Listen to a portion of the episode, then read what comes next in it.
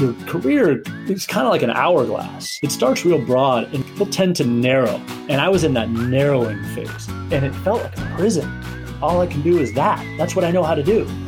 It wasn't until I let go of that to a certain extent and let my, my gaze broaden to that other end of the hourglass that I was able to get comfortable. Practically majoring in paddling with the amount of time he spent on the water during college, Daryl Knudsen began adult life as a river guide but when he stood on the banks and realized he didn't have the tools needed to make the impact he wanted, he took a different course. Once he'd honed the skills that the rivers needed, they called him back. Find out how picking the right path in the current, while hard, can be transformative on today's Roads Taken with me, Leslie Jennings Rowley.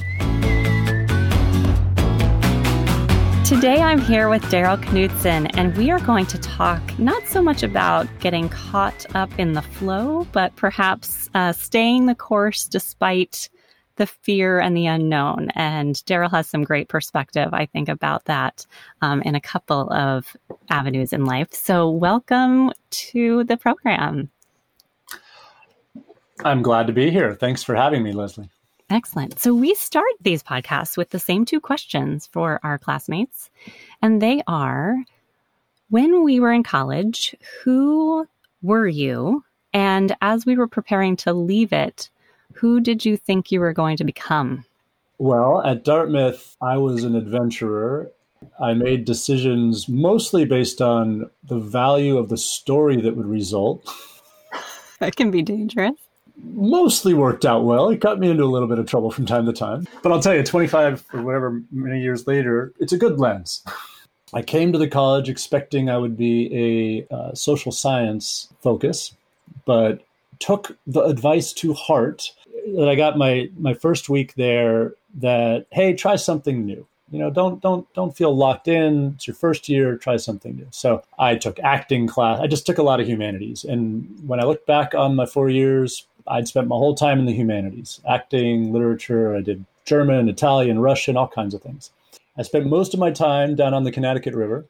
My number one activity, in some ways, my true major, was paddling, canoeing, kayaking, mostly whitewater kayaking, but I also loved the flat water and doing leadership at the outdoor club. What was it that drew you to the river? Did you already have the passion to be on the water, or was that one of those first year suggestions, try something new? It was a little bit of both. I'd always liked outdoor adventure. Skiing was my thing. I chose Dartmouth because of the skiing. I mean, that wasn't the only reason, but that was a narrowing lens. I ended up not doing a whole lot of skiing uh, away from the skiway where I was an instructor because it was just too expensive. But I got into kayaking. I had done a river trip uh, with my dad, three day river trip when I was 15. And the guides said kayaking is the coolest thing ever. So when I looked at the menu of options for first year trips, whitewater kayaking was one of them. It actually had a disclaimer saying we have very little capacity and you probably won't get in. Hmm. But I tried anyway. And uh, that's what I did for my first year trip met some really cool people and they encouraged me to continue, which I did. And so it was one of those things that I just stuck with. Yeah, I'd say. But we'll come back to that. So the second parter, when we were getting ready to leave, who did you think you were going to become? And kind of how did that spiral into the first steps off the college? Sure. Well, the short answer is I had no idea. I knew what I didn't want to do. Well, the things I didn't want to do might not have been so bad, but another thing about me is I was a bit of an iconoclast. I didn't like to go with the flow unless I guess it was the river flow. Mm-hmm. but I knew I didn't. It didn't appeal to me to to do the things that it seemed most folks in my graduating class were doing, which was either go into the corporate recruiting route, so investment banking, management consulting, the professional route of lawyer, doctor, or the academic route of getting a graduate degree. And I decided that, well, it served me well in life when I've when I haven't known what to do, if I focus in on what I'm excited and passionate about until I figure it out. So I said, I love being on the river. And funny short little anecdote is I was a comparative literature major, which at the time was a competitive you had to apply for it. There were only four of us in the major for my class, and everyone else went on to an academic career, as far as I know. The the professor who was our guide had us all talk about well, what are you going to do when you when you graduate. We're going around the table. Well, I'm going to go to grad school in English, and I'm going to focus on you know James Joyce and the color white. And I love literature, but I, I was sort of like, okay, I don't really know what that means. And it got to me, and I said, well, I'm going to go be a river guide down in the south. I'm going to be a raft guide and hopefully a kayak instructor, and I'll see where that takes me. And the professor, uh, who knows what she was thinking at the time, but my understanding was that maybe she didn't want everyone else doing this, said in a bit of a sassy way, well, it will probably take you down the river. Wow. And there was a little bit of a deterrent, but I said, well, maybe it will, maybe it won't, but that's going to be my next step. And I guess I can put a little more color on it. I was profiled as one of four graduates in the graduation newspaper or whatever given out at commencement as people doing interesting things. Hmm. And so I said, I'm going to go be a raft guide. And my idea at the time was if I like it, maybe I'll start a business that's a rafting, sort of kayaking company, blending my cultural knowledge and love of literature and art in Europe. And I'll, I'll put together a travel company that takes people to Europe who want to do both. They don't just want to go to museums. They don't just want to go see nature. They want to do both. And that was sort of the ultimate destination I had in my head. But I figured I should try it out first and see if I even like doing this professionally. Mm-hmm. And you did. I did it, but I didn't like it. no, I, I did like it. I liked it for a while. I enjoyed being a raft guy, you know, learned a ton of stuff and had a great time. And every day I felt like that was a great day. I enjoyed being with those people. Maybe I made their lives a little better. You know, maybe it was their one vacation for the year. I liked all that. But when I sat back and thought about it, I thought, gosh, in 25 years, which I guess is now, is this what I still want to be doing? At the time, I decided that business idea didn't, it just wasn't making my heart sing anymore. But I did that for about four years. And I knew I needed to do something different, yeah. and I didn't know what. There come there come all those pivot times, and the first this first one is kind of the one to get you off the water for a while. So how do you how do you make that decision, and, and what is it, and what's the next couple of steps? So my first attempt to get off the water wasn't entirely successful. The first decision was to take a humility pill, I guess. So I went to temping. I was a bit stuck, and an opportunity came along to go to Panama on a whitewater trip, along with three others who were good boaters, shall we say. We got invited by the king of the Naso people in Panama to explore the feasibility of his tribe's river for commercial rafting because they had learned it was slated for a dam and their traditional homelands would be flooded. Mm. And there was some precedent in Chile for kind of having international adventure tourism to raise awareness and potentially be some kind of economic offset as well.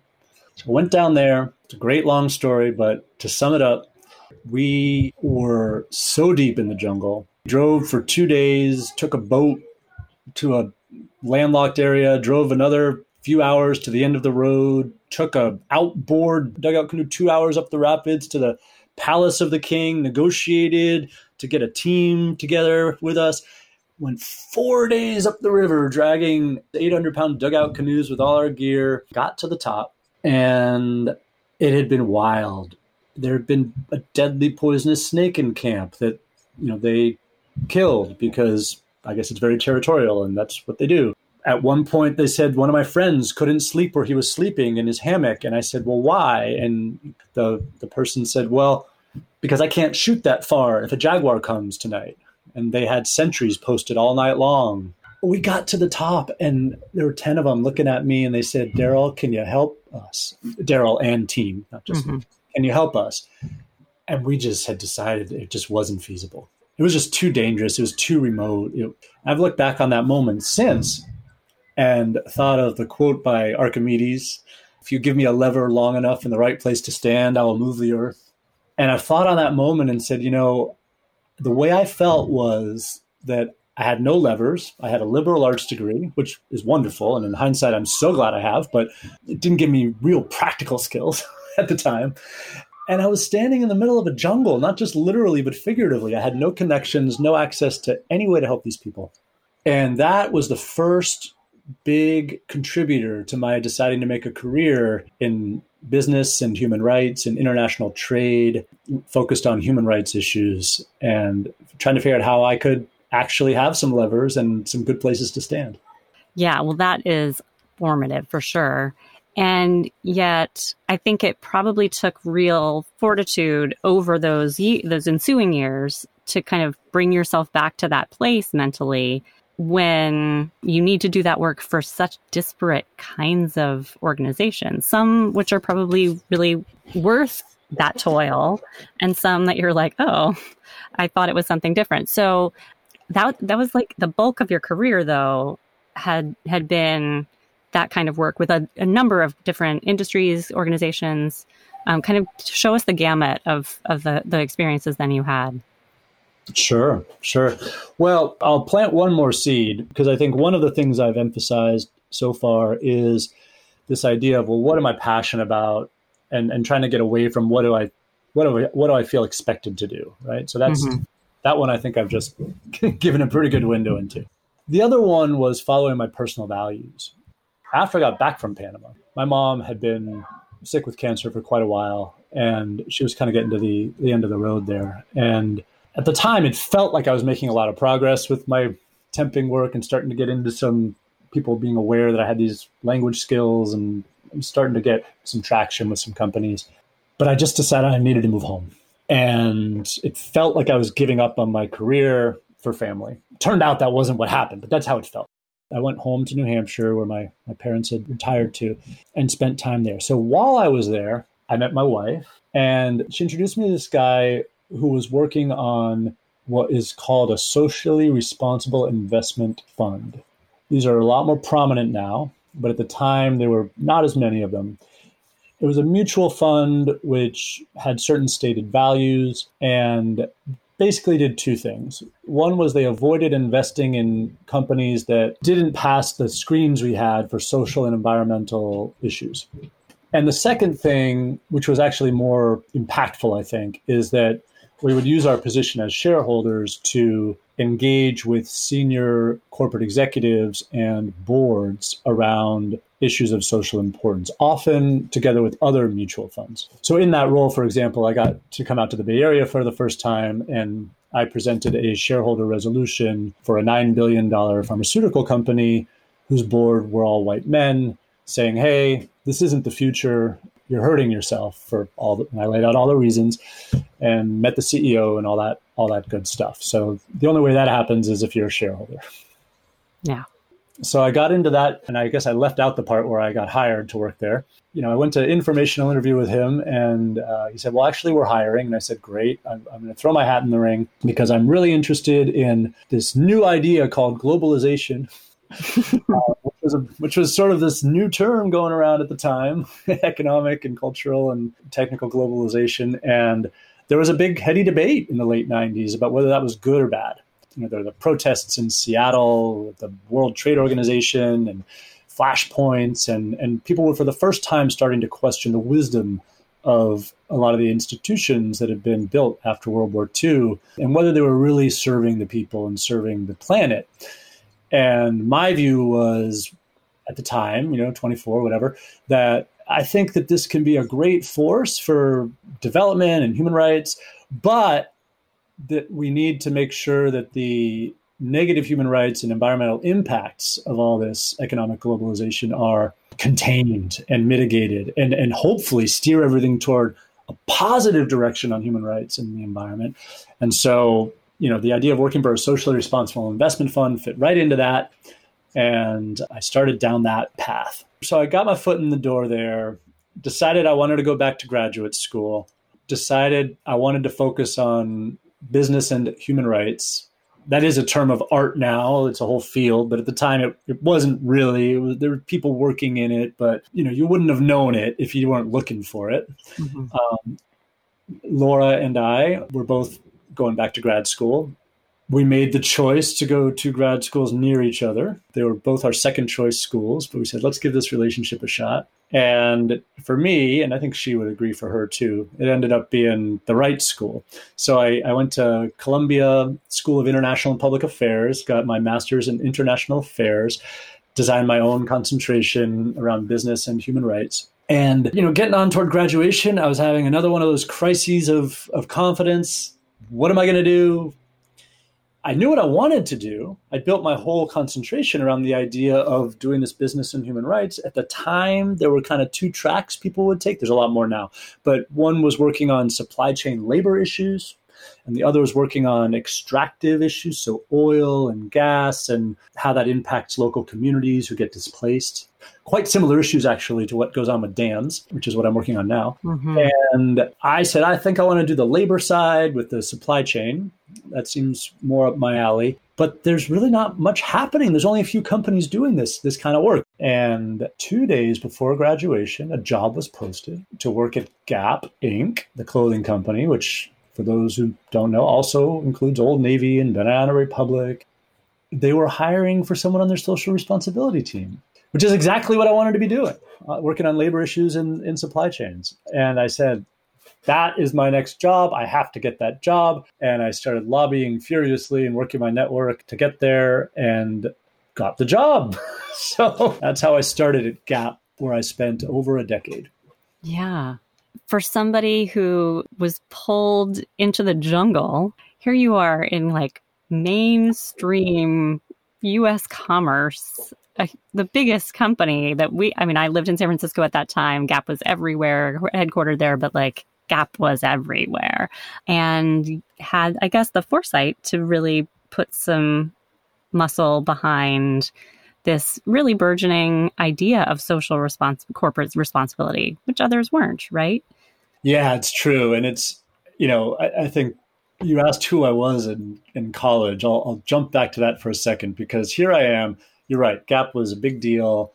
They won Marketer of the Year in 1998 um, for the, you know, and Uh, maybe maybe some people in our class will remember there's this ad with the swing dancing. I was going to say it. I totally remember the khaki yeah. everywhere. Yeah, yeah. Right? And and for those who don't remember it, that is where the filming technique was designed. Was on that commercial that was used in the Matrix series. That's right. Yep. Anyway, pretty interesting. So they got Wall Street dressed up in business casual, which would never been done before. I mean, it was a real cultural force. Meanwhile, when I was at Dartmouth, you know, my, my wife laughs at me now. My my girlfriend at the time um, said, "Hey, you know, you should maybe find some better clothes. We're gonna go. We're gonna go to the the Gap." And I was like, "What's the Gap?" right. right. Exactly. You're back in the jungle. I mean, who needs the Gap in the jungle?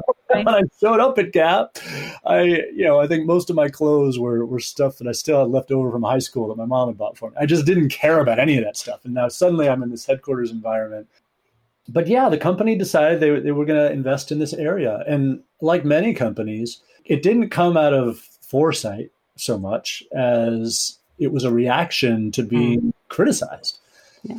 And because Gap was so big, in my view, because Gap was so big, they became emblematic of all of the problematic issues with labor, ones I just studied, that surfaced when you have a global supply chain. You know, this was about 10 years after the apparel industry pretty much left the United States. It was only in the early 90s that things started to get offshored. And so you ended up with all kinds of issues around, you know, your factories that aren't your factories. They're contractors. You're buying from them. They're operating in countries where governance is weak and enforcement is weak. And the culture was not to put a lot of emphasis on labor rights and labor protections. And so stories start emerging, exposes saying, hey, you know, you used to produce in the United States where we have labor protections. Now you're producing in Cambodia, in Bangladesh, in these places where there aren't labor protections. And that's how you're making your money. And you should be held to account for that and so the company started to, you know, first their reaction was, well, that's not how we're making our money by exploiting people. We're making our money because there's different levels of development and this is good, you know, the whole economic argument. But some of the executives were foresighted enough when they got some complaints to go down and investigate. Um, one of the people I knew went down to El Salvador and and it was terrible in their words. It was terrible. it wasn't just terrible, it was oppressive. People's lives were at risk. People's lives were being threatened for trying to form unions. And the company said, we got to do something about this. And so they started and built their, their department to start trying to use their power as a buyer of clothing, $5 billion a year in clothing, to say, well, if you want to make clothes for us, you have to follow certain standards. And these are the standards. And they're based on international law, labor law. And we're going to come inspect. And if you don't do it, we're going to cut you. And Gap, unlike many companies, walked the walk on this stuff. They continued to be criticized because people didn't know what they were doing mm. and had decided, you know, we're going to talk to our critics now. We're going to ask them how we could do better. We're going to build relationships, and we need a team to help support that. And I was on that Vanguard team to bring the perspectives of civil society into the company, influence corporate policy, and then over time, over the course of the decade, we realized that we needed much more than just our power as purchasers influencing individual factories. We needed to influence the context in which these factories were working, which meant engaging with governments. It meant engaging with international organizations like the United Nations and the International Labor Organization. It meant influencing our trade associations to take progressive stands. I got personally involved in helping shape the UN at a small level, but uh, there's the UN framework for business and human rights that emerged. Got to work in Bangladesh where there were horrific fires, people died, and you know, out of that crucible came huge labor reforms and investment in infrastructure to make buildings safer, which I was on the front lines of helping negotiate in small groups. When Burma opened up, now they're in a bad place again. But in the early you know 2010s um, the obama administration asked us to go in and source in burma because they said look we've this country's been sanctioned for so long under the mm-hmm. under the junta and they're taking reforms and we want business to come in and i designed our social and environmental risk if it, inside the company it was our social environmental risk strategy outside the company it was our human rights approach to sourcing. And for me, it was both. And was sitting around a table with executives from other industries talking to our government and theirs about what would good look like. How can we set up an environment where business isn't just being extractive and exploitative but adding value? How do we make sure we don't get it wrong? So let's look at bangladesh was a total catastrophe because there were no no one was thinking about that at the time. It was just about the jobs as the industry came in there. How do we make sure these problems don't happen in the first place? And it was it was wild. It was so cool. And you know some of it worked some of it didn't. I'm proud of some of the things we accomplished like ending government orchestrated forced child labor in uzbekistan. Sink your teeth into that. Government orchestrated forced child labor. It's pretty much gone. Now we're working on forced labor and that's getting better too. And a lot of things which frankly when I was saying, hey, company, we ought to get involved in this, we have this big bully pulpit, we're iconic brand. They said, that seems like it's out of our lane. Yeah. That seems too big to solve. And I said, well, but we got to try. Mm-hmm. And some of those things looking back did get solved and a lot of them got moved forward and it was a it was an amazing experience. Cuz I mean you really it was like two sides of it. You you were part of the entire life cycle of an organization's CSR journey at the same time that you were at the table of a global movement, industry agnostic. And so the depth and breadth of that experience really kind of set you up to think about so many different kinds of human rights related environmental issues that you were able to kind of pivot and, and do some other things. But let's kind of fast forward to how that plays into now. Um, and I think, again, it comes back to the river and Ledyard, right? Um, so tell me about tell me about the moment um, that kind of gave you this most recent pivot for you. Sure, sure. Well, I left Gap about well, almost six years ago now. You know, the company needed to focus on aspects of the social responsibility which were different from what I had deep expertise in. So, you know, we parted ways, and I, I was back at one of these moments, and I didn't know what to do next. And look, I want to I just want to say this directly. Right now, I feel like I'm in the perfect job. And part of the skill that you have to learn over the course of a career is how to weave a narrative. right. about, you know, how everything inexorably was leading to this moment. And in hindsight, it feels like it. It can if you tell yourself that enough. Mm-hmm. But, I, but I want people to hear, particularly the younger folks listening, is it definitely didn't feel that way at the time. And there were so many moments where I had no idea where I was going, what was around the bend, how I was going to get there. And, you know, sometimes those were pretty bleak times, pretty bleak times. So, you know, I leaned on some of my friends and a lot of inner work to get through them. But that perseverance, I, I hope the takeaway is that with that perseverance, centering on your values, centering on what matters to you, you're going to end up okay and in a in a place that you feel good about. And and that's been the case for me, but it certainly hasn't been clear along the way. So I found myself in a moment of what do I do next? Because even at that time, 6 years ago, there weren't many companies that were doing the work at that level as what Gap had been doing. So it wasn't a matter of just shifting into another company doing the same thing. There were jobs, but they weren't the same. And, you know, I was stuck in the Bay Area too because my wife has a career and that was going quite well. So I started. Well, first I just took some time for myself. Then I took some some time, and I, I got some good advice to try consulting, which I actually really enjoyed, and it helped widen my horizons. So also something people may find as they go through their careers or your career is kind of like an hourglass. It starts real broad and you tend to, it doesn't have to be true for everybody, but people tend to narrow. And I was in that narrowing phase and it felt like a prison. Like all I can do is that. That's what I know how to do.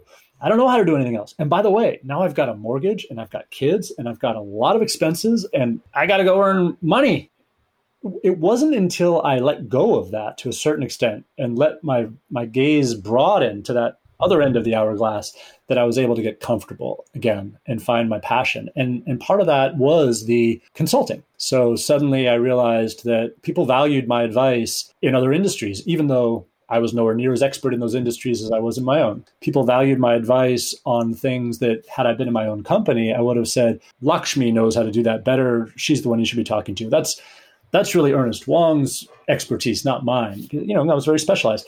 But at the end of the day, I knew a lot more about this stuff than most. And so I started finding people who valued my perspective and all on social responsibility. Then, and it does come back to Ledyard, I had the chance to go down to Peru for Ledyard's 100th anniversary with an alumni student delegation trip, whatever. And we paddled the headwaters of the Amazon portion of the river is called the Marañón. We spent two weeks on the river. And before I went, I looked into this river a little bit and learned it was slated for some dams, just like the one in Panama and that I'd been on 20 years before. And I said, well, okay, back then I didn't have any levers, oh, any levers, any I was not standing in the right place. But now I actually have a lot more experience under my belt. So I, I, looked this up. I found an organization called International Rivers, which is where I'm now the executive director, and I saw that they were doing some work on the on the Marañón River. I also saw that they were done some work on the river in Panama I'd been on. Oh. And so I decided, oh, I'm going to reach out to them. So I reached out to their executive director, interim executive director, and to the head of Latin America. And I said, hey, I'm going down on this river. Here's my background can I be of any help? It, it seems to me it might be hard for you all to get to these places. And it seems to me maybe doing some interviews of people and taking some photos might be useful, but mm-hmm. you tell me. And they said, that sounds amazing. So went down there, did all this stuff, had an amazing trip, met lots of new friends from, from Dartmouth. And then we got to the end of it and I came back to talk to International Rivers about here's what I found and and I learned that they were hiring for an executive director. And I said, "Oh my goodness, that is the perfect role for me." It I I wanted to get into senior management at nonprofits. That was sort of one of my three areas that I was tracking toward. It brought together everything I cared about in terms of human rights, environment, and rivers, which uh-huh. I've for 30 years. And would take advantage of my experience in management you know across the globe. We, we actually have staff on six continents not antarctica. You know most of the work we do is focused in latin america africa and southeast asia. Headquartered here in oakland and, and brazil and south africa and bangkok. So it really just brought together so many things that i built experience in and i, I ended up getting the job and i couldn't be more thrilled yeah, yeah. I mean, really, often you can, as you said, you know, you weave your narrative from a place of hindsight and you you make it work. There's no shoehorning necessary in this. It feels like it really is the culmination of all of this thought work and inner work and river work and eh, yeah, I mean, do you pinch yourself now? I do when I zoom out like this. Um, yeah. and, and it's good to do so you know, like any job, there there are challenges and, and problems to solve, and they can get quite that's, right. That's why you're there. I mean, that's why I'm there, right? Right. But absolutely, pinching myself is is something I I do. That is great.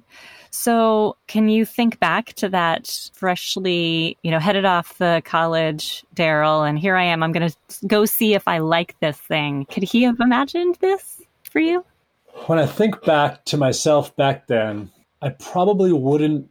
I, of course, I couldn't have imagined being in this role and its particularities, but I did have the kernels of all these dreams wanting to adventure the globe, to go in and meet our allies, for example, in the Amazon and the indigenous tribes that, that we're supporting in their fight to protect their rivers from dams and pollution.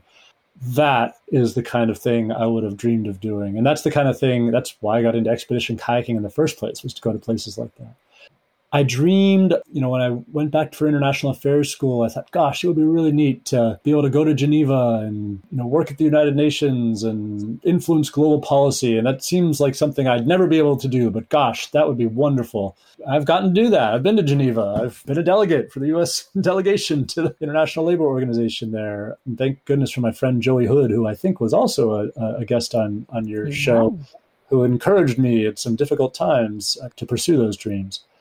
I don't think I would have envisioned myself because I couldn't have dreamed up a job so perfect, though, running an international nonprofit organization whose mission is to protect rivers and defend the human rights of communities that depend on them globally, and that I would have the skills and passion necessary to get that job and hopefully do it well yeah. I mean, and I really hope that you savor that and, and are able to, I guess I should say, paddle through that or something, um, and and really enjoy that ride.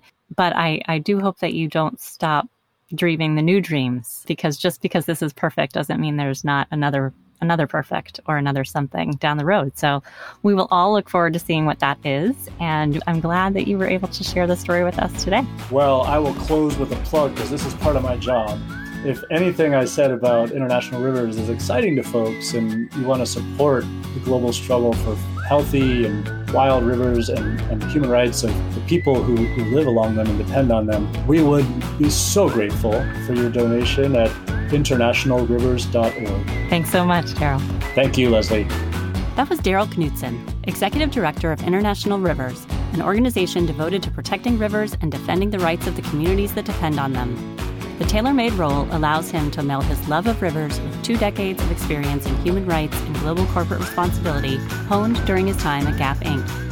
Find out more about Daryl's work at internationalrivers.org and find more stories with me, Leslie Jennings Rowley, at roadstakenshow.com or on the next episode of Roads Taken.